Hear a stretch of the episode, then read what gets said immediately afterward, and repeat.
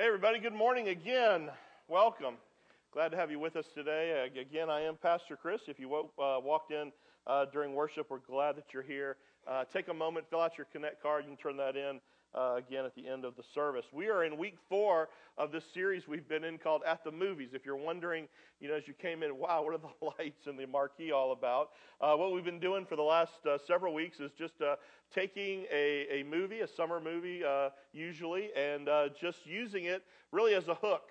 a springboard, if you will, then to talk about spiritual truth. And we've had some fun with it uh, had some kind of hard hitting uh, messages, and I hope you've uh, enjoyed this series so far. Uh, raise your hand if you've seen the movie Maleficent. I think I pronounced it right, Maleficent. Um, we took a small group of people to see that uh, this past week, and that's what I want us to use today. Um, it was actually a pretty good movie. On the scale of movies that I've seen so far this summer, it's probably one of the better ones. Um, it's a little bit of the uh, backstory and kind of a, a retelling uh, of Disney's original what? what was, what's the, the original movie? Sleeping Beauty. And uh, some of you, that was one of the first movies you ever saw in the theater, right? No? Okay. Uh, for you old people here. Um, but the, the focus of this modern version really is on, you know, the witch, or really not so much in this version. You'll, you'll see that if you will, um, but on Maleficent. Now, there are all kinds of spiritual themes in this movie. This is really one of those movies where, in my mind, it's very easy and obvious that if you wanted to have a conversation with somebody afterwards, this is a, an, easy, uh, an easy movie to do that because there are a lot of different you know, spiritual overtones or just spiritual themes that you could kind of pull out. Uh, there's the theme of revenge and bitterness. And man, that's really prevalent. You see that all throughout the movie. Uh, in my mind, a verse that popped to mind was Hebrews 12 15 that says, Watch out that no poisonous root of bitterness grows up to trouble you, corrupting many. That could be like a, a theme verse for, for this particular movie. Or uh, another obvious uh, element is kind of like the rich young ruler. You know, you see uh, Stefan uh, chasing after the things of this world and losing a friendship and even his soul in the process. And so you see that kind of going on there. And then uh, uh, a more, one of the more obvious themes in the movie is the theme of redemption. You know, as evil and vengeful as uh, the main character, Maleficent, becomes, you discover that she's not beyond redemption. You know, that, that no one ultimately is beyond love's reach. And true love ultimately wins out. And that's, I won't say a lot because I don't want to spoil the thing for you. But, um, but there's something else really from this particular movie that I want us to draw from today and, and talk about. And uh, it's the theme of good versus evil. Uh, it, it's this idea that we really are in a spiritual war, a real spiritual battle. And uh, that's definitely obvious in the movie. There is a battle scene. And, uh, you know, in the original Sleeping Beauty, uh, which th- really does have some dark uh, moments, by the way, uh, Maleficent is actually called, get this, in the original movie, the mistress of all evil. And in the original movie, she actually calls upon the powers of hell to help her. Not exactly a friendly children's movie, by the way, for a lot of it. But anyway, um, now that's not the case in this more modern version. However, again, there is, a, there is a battle, an outright battle scene, but then there's kind of this ongoing battle for Maleficent's soul. And uh, in fact, you know, that's one of the things you love about Disney, or if you're a, you know, a fantasy fiction fan as far as movies go, you know, Disney has a special way of just kind of, you know, pulling back the curtain of reality you know, from what, what you and I can just normally see, and then showing us a whole nother world. Well, the truth is, today, that's the world that I want us to focus on. I want us to talk about. I want us to talk about the spiritual world, the spiritual battle that we're in, good versus evil. And I want to I want to share several truths with you. Three, in fact, and then we're going to look at some other things. But truth number one, if you're taking notes uh, there on your outline, number one, you have an enemy. You have an enemy. Uh, he is a powerful enemy. Uh, in fact, he has declared war on you. Uh, there is a spiritual battle that is going on currently beyond what you and I can see. There, there is an enemy, the Bible says, and he is determined to steal, kill, and destroy you. He is waging a brutal assault every single day on your heart, on your mind, on your family, on your children, on your marriage, on your finances. And you say, okay, well, Pastor Chris, who is he? Well, his name is Satan, the devil. Now, you might be sitting there this morning going, really? Pastor Chris, you know, come on. This is the 21st century. This is 2014. I mean, Satan, oh, the devil, you know. I mean, that's just an old wives' tale, right? I mean, he's just a myth. That's a great Halloween costume. Are you saying that you actually believe in a real devil, that you believe in that? And the answer is absolutely. Uh, well, where did he come from? The Bible says that he was actually a created being, an angel. Now, don't misunderstand me. It is not, it's not that he is equally powerful, you know, on the same level with God. It's not like it's good versus evil on an equal playing field, equal powers. That's not it at all. He was a created being. In fact, he was created uh, to minister to and to serve God. And he gets a little full of himself and he decides that he wants to be God and not just serve God. So he convinces a group of angels to rebel with him in somewhat of a cosmic rebellion against God, a treason, if you will. Uh, they go to war. God, Satan loses, God wins. And uh, many people believe that Revelation 12 is kind of a news report of that event. Listen to what it says. Follow along as I read. It'll be on the screen. You can uh, open it up in your own Bibles, Revelation chapter 12. Listen to what it says. The great dragon was hurled down, that ancient serpent called the devil or Satan, who leads the whole world astray. He was hurled to the earth and his angels with him. Verse 12. But woe to the earth and the sea, because the devil has gone down to you. He is filled with fury, because he knows his time is short. So, you know, how does that affect you and me? You know, day in, day out on a regular basis, what are some of the consequences of that? Verse 17. Then the dragon became angry at the woman, and he declared war against the rest of her children, all who keep God's commandments and confess that they belong to Jesus. Now, who is that? Raise your hand. That's you, okay? It's you. He's declared war on you. You know, it's that old saying, you know, if you can't hurt the parent, you'll go after the what? The children.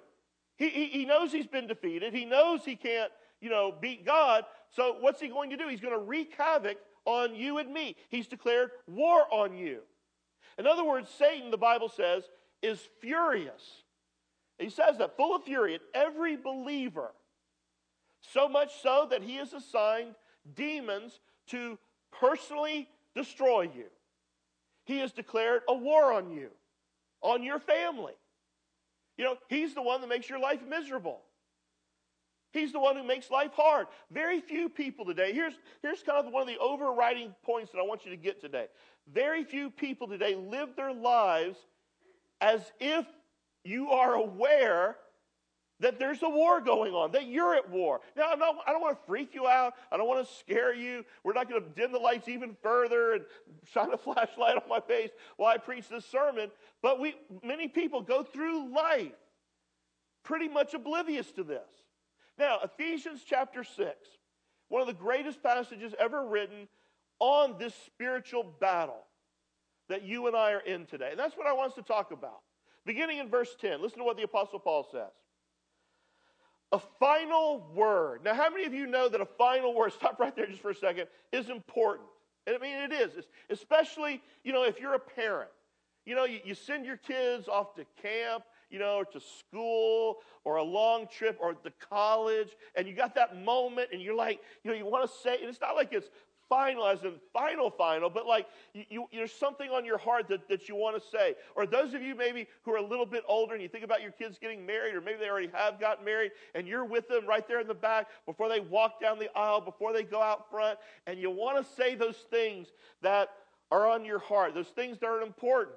So, in other words, Paul says this is the final word. So they're, they're full of emotion, they're full of conviction and passion. He wants them to get this, okay? So Here in this passage, that's what's going on. Paul is, is full of conviction. In fact, as you read this, what you discover is that he's writing it as if he's a general and he's speaking those final words to the troops before, they, before he sends them off into battle. So this is important. That he's full of conviction. He wants you and I to get this. Okay? So, here's what he says Be strong with the Lord's mighty power. In other words, he begins this passage by painting a picture that I want you to be aware of something. Listen, you're getting ready to get yourself into something that's going to be difficult. I mean, pretty much it's going to be hand to hand, house to house combat. You know, be strong. It's going to be exhausting at times, it's going to be overwhelming. And so you, you need the strength that only comes from Jesus himself. So be strong in the Lord's mighty power. And then verse 11 says this Put on all of God's armor so that you will be able to stand firm against all strategies and tricks of who? Of the what? Who? The devil. Now, notice a couple things right there. First of all, the plurality of, of those words strategies, tricks. In other words, Satan doesn't just have one trick up his sleeve. He, he, he's got all kinds of, of strategies, designs, schemes. It is though Satan has a custom designed strategy just for you. I mean, he knows your strengths, he knows your weaknesses. He wants to bring you down. Now, why does he want to do that? Well, he wants you to miss out on that abundant life that God has for you. He wants you to miss out on that. I mean, you know, we say that all the time here at Coastal, right? You know, Jesus came to bring you what? What's the word, John 10 10? Life. And not just ordinary, average life, but abundant life, joy filled life. And so, what is Satan wants, wanting to do? He's wanting to keep you from ever experiencing that. Right before that, Jesus said he came to steal, kill, and destroy. Now, look at verse 12. Back to Ephesians chapter 6. Paul says, and this is important. This, this is really a crux of this passage. For we are not fighting against people made of flesh and blood. Wow. In other words, they're not the enemy. Okay? And again, he pulls back the curtain. Here's the real world. We're not fighting against people made of flesh and blood.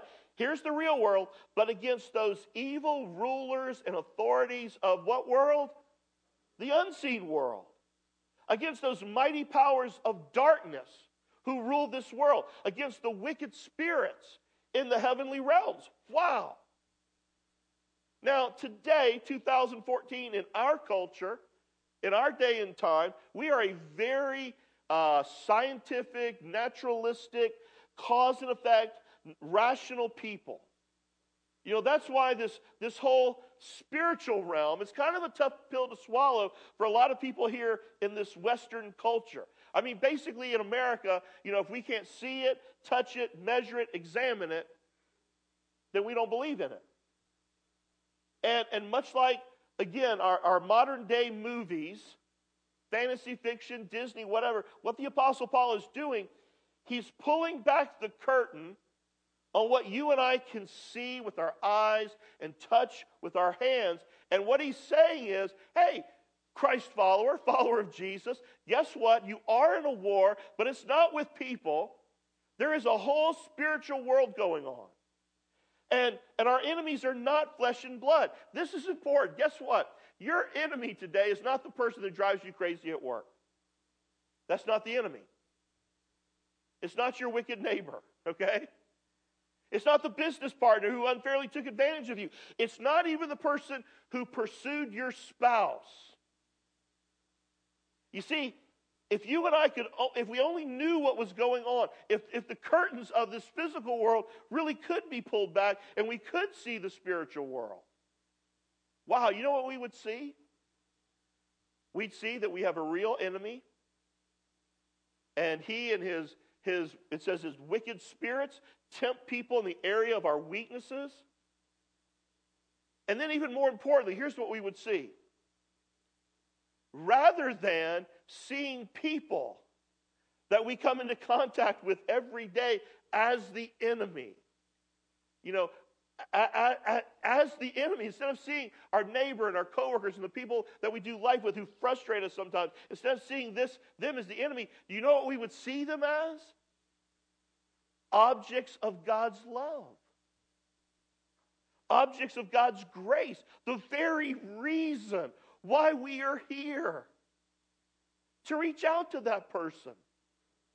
To show them the love of Jesus. So, we're at war. We have an enemy, truth number one. Truth number two evil days are coming. I mean, so far, this is a very encouraging message today, isn't it? Wow, Pastor Chris, we're at war. We got an enemy. Evil days are coming. Glad I woke up today. No, but, but this is true. Verse 13, listen to this. Use every piece of God's armor to resist the enemy in the time of evil, so that after the battle, you will still be standing strong, standing firm. The, the New International Version says, when the day of evil comes. In other words, not when, excuse me, not if it comes, but when it comes. Raise your hand if you've ever had a bad day. Had a bad day? Bad week? Anybody have a bad week? I mean, you know, just pretty bad even this past week. How many of you today's not looking too hot either, right? It's just a bad day.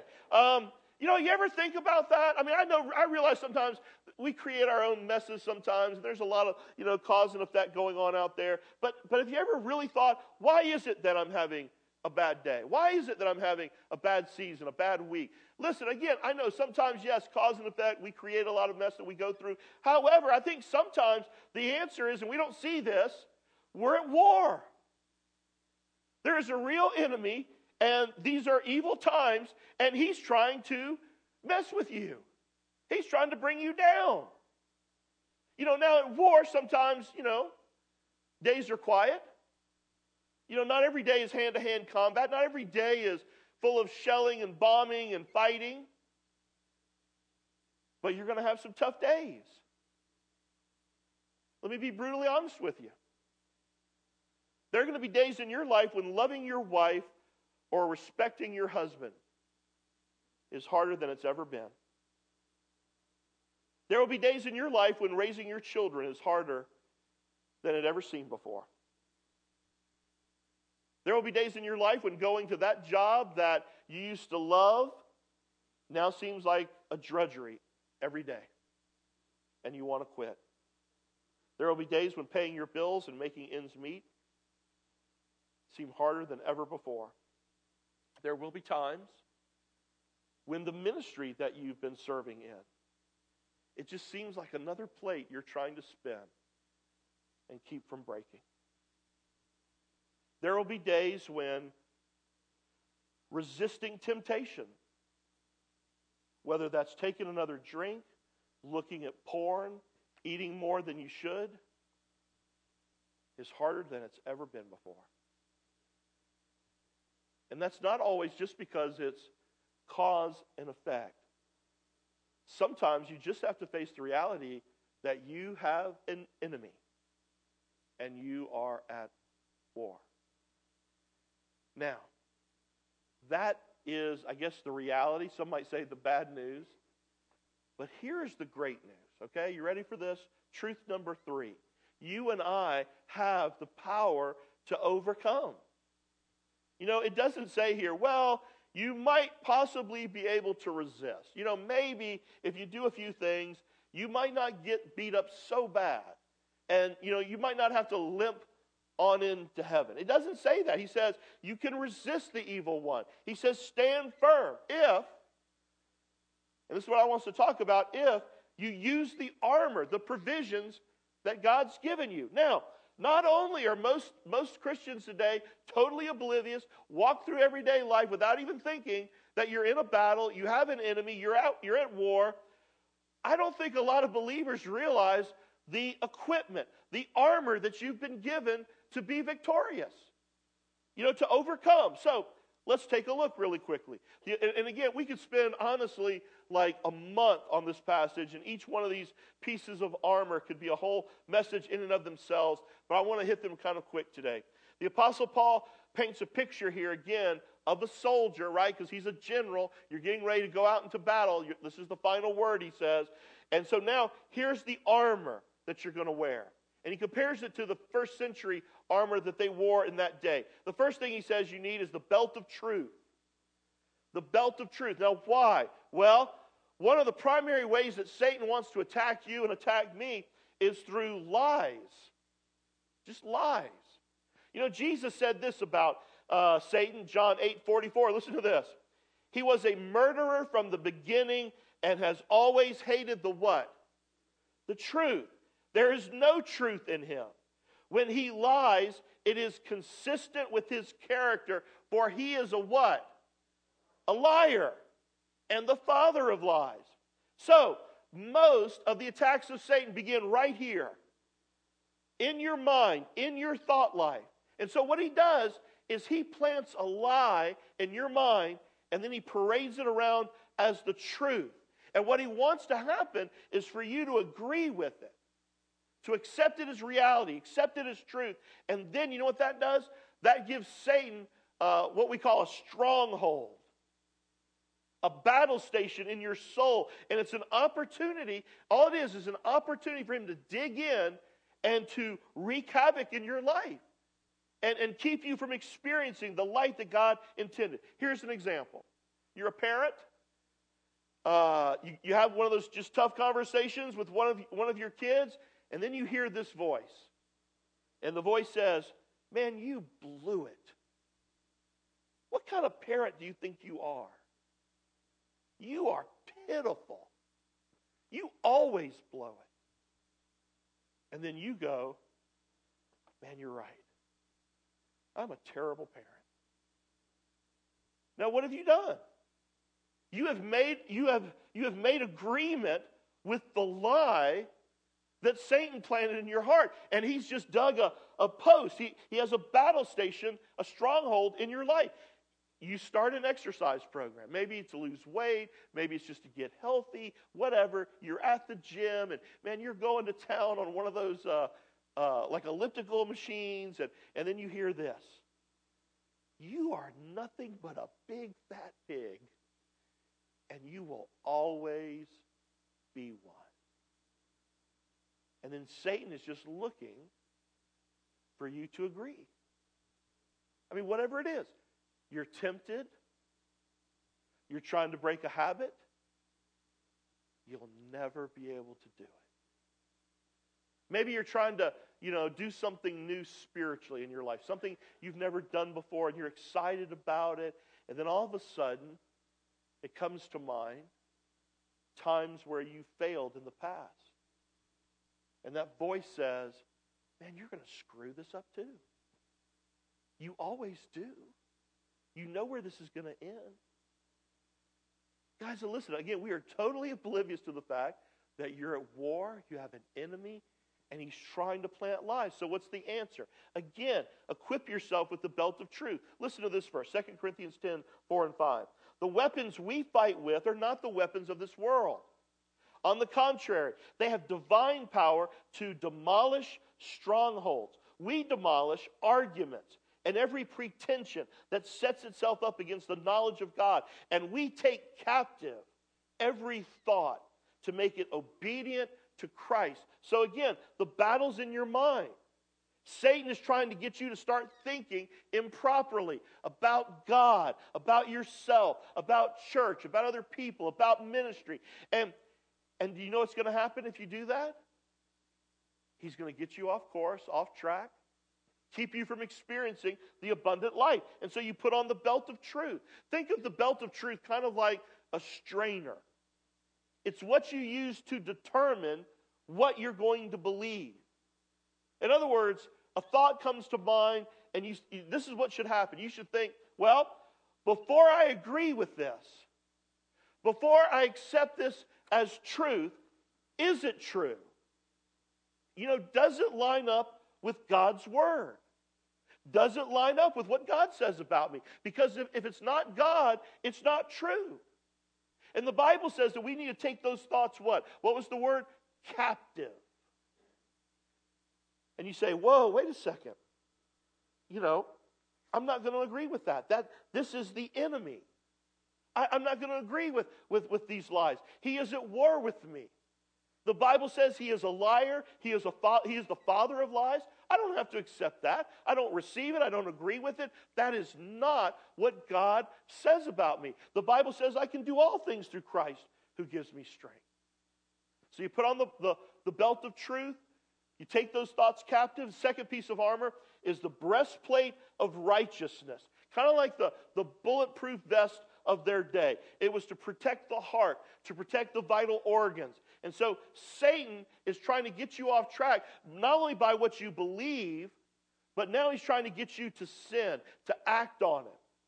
So the breastplate of righteousness basically says that as a Christian, I am to be a reflection of the righteousness of God, not because of what I've done, not because of who I am, but because, listen to this, this is important.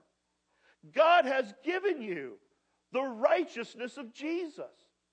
He, he has actually given that to you. And so when temptation comes, you put on the breastplate of righteousness, and you know what, you know what you're able to say? Hey, you know what? God has called me to live above that. God's called me to something greater. I'm not going to believe that lie, and I'm not going to act on it. You know, I, make mistakes. I'm not perfect, but God, my loving Heavenly Father, now sees me as perfect because of the righteousness of Jesus. And so I am in the process of becoming more and more and more like He sees me every day. So I don't have to act on that. Third piece of armor the shoes that are ready to run with the gospel. The shoes that are ready to run with the gospel. Verse 15, and with your feet fitted with the readiness that comes from the gospel of peace. How many of you know that a good pair of shoes are important? A good pair of shoes. I mean, especially depending on what you do for a living. You know, if you're on your feet all day, you know, maybe you're a nurse, uh, you're a teacher. I mean, you're just standing all day. Depending on, you know, if you're a contractor, you know, the right pair of boots or shoes. A great pair of shoes is very important. Well, this verse says that we've got to be ready to run with the good news. In other words, what he means by that is there, there should be an urgency about us. We got to be ready to go. Now, let's talk that through. How can we be ready with the gospel? Let me give you a few ways. First of all, it comes back to this mindset again. We just, we've got to understand that we are always on mission. We are on a mission. We say that at Coastal here all the time. You are a missionary. I am a missionary. If you're a believer in Jesus, you're a part of Coastal, you're a part of the kingdom, you are a missionary. Our mission field is this community. You are on a mission from God. That reminds me of another old movie, The Blues Brothers. Remember that movie? That was a classic. They were on a mission from God. Well, we are too. You know, whether at work, at home, at school, in the community, in your neighborhood, 24 7. When you leave these doors, you are a mission, on a mission field, loving, serving, praying, building relationships. And then another way that you share that, that, that you're ready to run with the gospel is that as you're building relationships, as you're serving in the community, you're, you're just ready to share the reason for the faith that you have.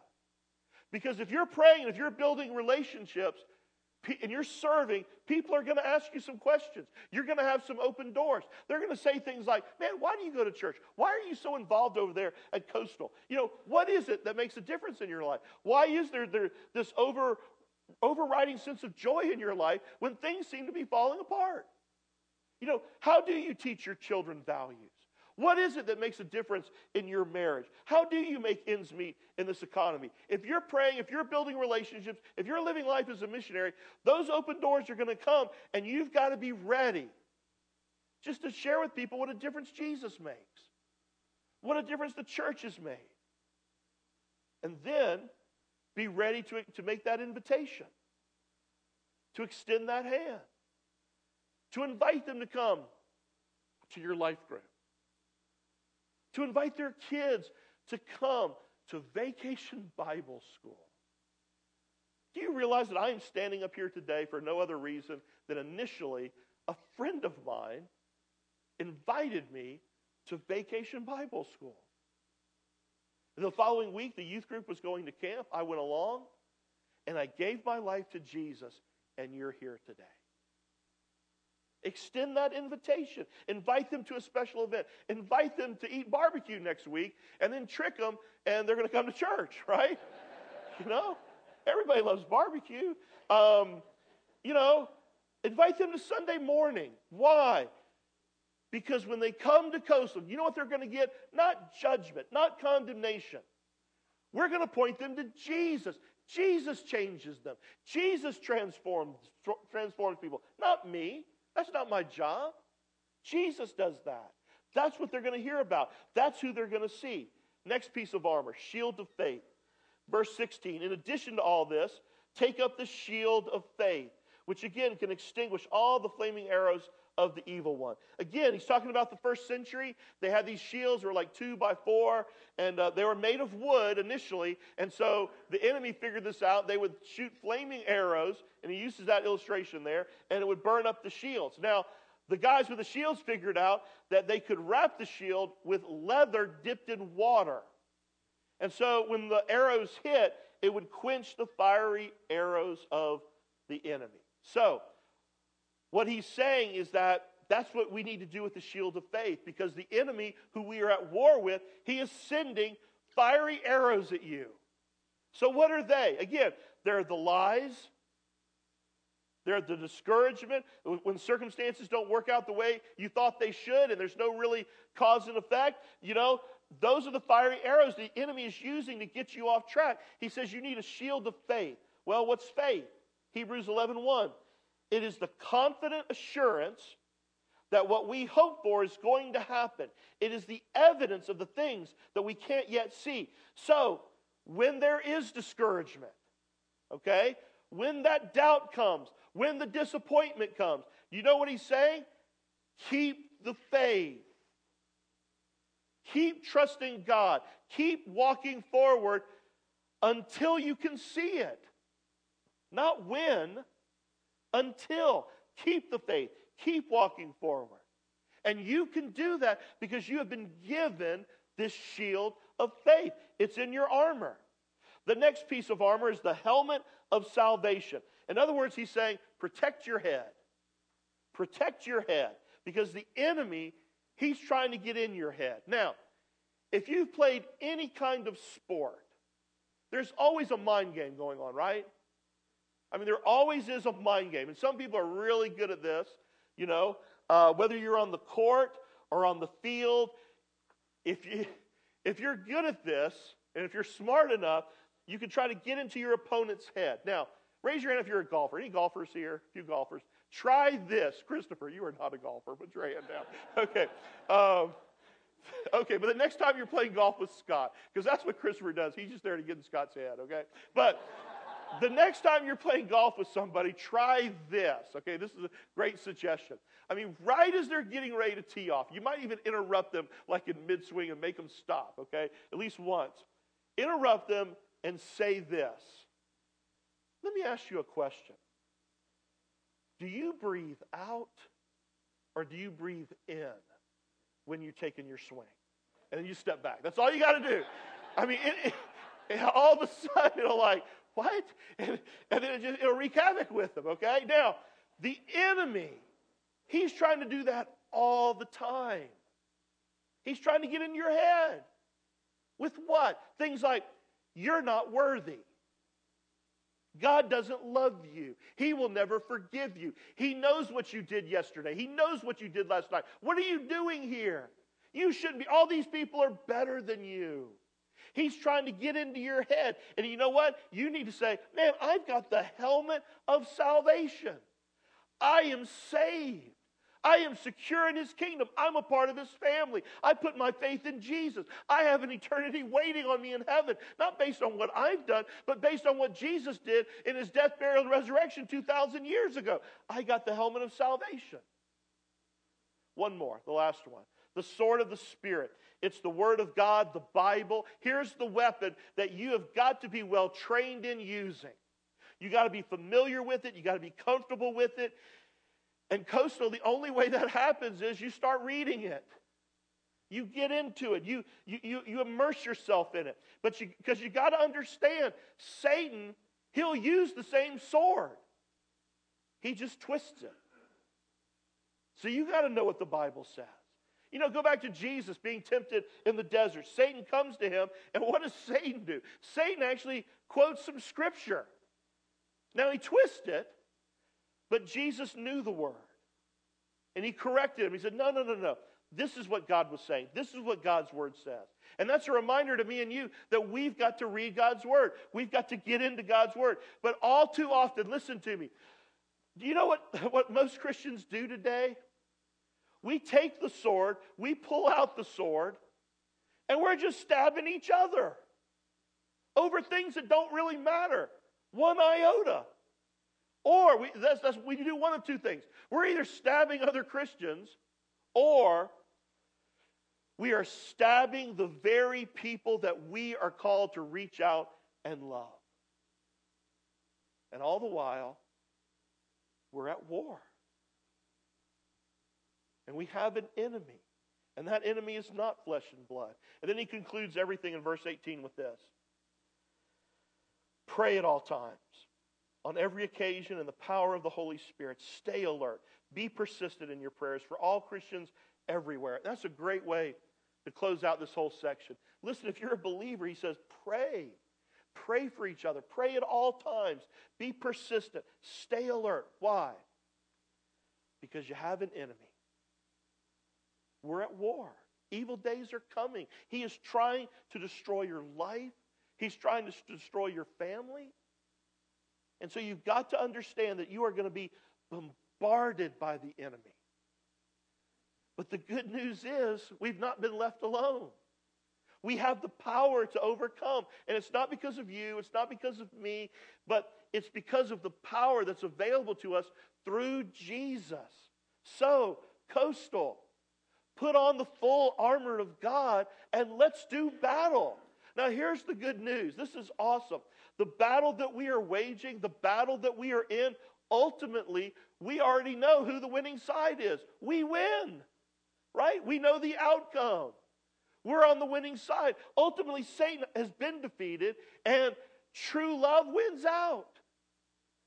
And you know what gets to happen in the meantime? Oh my gosh, this is so awesome. In the meantime, we get to be a part of the church. You know, I get to be a part of the family of God. And the Bible says that you and I get to beat down the very gates of hell. And then we get to rescue people. We get to save person after person after person with the love of Jesus. So, Coastal, let's go to battle. There are people all around us who need the love and the life changing power of Jesus. And we've got it. So let's share it. Bow your heads and pray with me. Dear Heavenly Father, God, I thank you that you have not left us to our own and that you've given us the armor, the power that we need to live that abundant, joy filled life. Father, thank you for all of our armor. God, wake us up a little bit. You know, sometimes, again, we just go through life oblivious that there is an enemy, that he is real, that he wants to defeat us, that he wants, to, he wants us to live just, just to slink through life, limp through life with no joy, no adventure, and just to kind of limp into heaven to, to make no impact, to have no effect on the world around us. God, we don't want that. I pray today, God, that we will be the church, that we will rise up, we will put on your full and complete armor, and we will go to battle, and we will stand victorious, and we will live the adventure that you've called us to live. Father, maybe there's somebody here today, and they're just ready to come home. They've, uh, they've been living a defeated life. They've blown it and they've messed up more ways than they can count. Listen, if you feel that way today and you're ready to come home, you're ready to be a follower of Jesus, pour out your heart to God right now in a prayer. You say, God, forgive me. Today I want to come home. Father, I believe. I believe that Jesus is your Son. I believe you sent him to this earth as a payment for my sin, that Satan and death really was defeated, that, that, I, that Jesus was put in a grave, but three days later, he defeated the power of, of evil. He rose from the dead, and he is alive. Today, Father, I believe that. And I ask you to forgive me. And I ask Jesus to come into my life, to be my Savior, to be my Lord. And today I simply say, I follow him. And for the rest of my days, I, I want to live for you, not to earn anything, not to work for my salvation, but to simply say thank you for it. Thank you for that righteousness that you have given me. And today I just want to say thank you. Father, I pray for Coastal. May we, may we be the church you've called us to be. May we change this world one life at a time. I pray this in Jesus' name. Amen.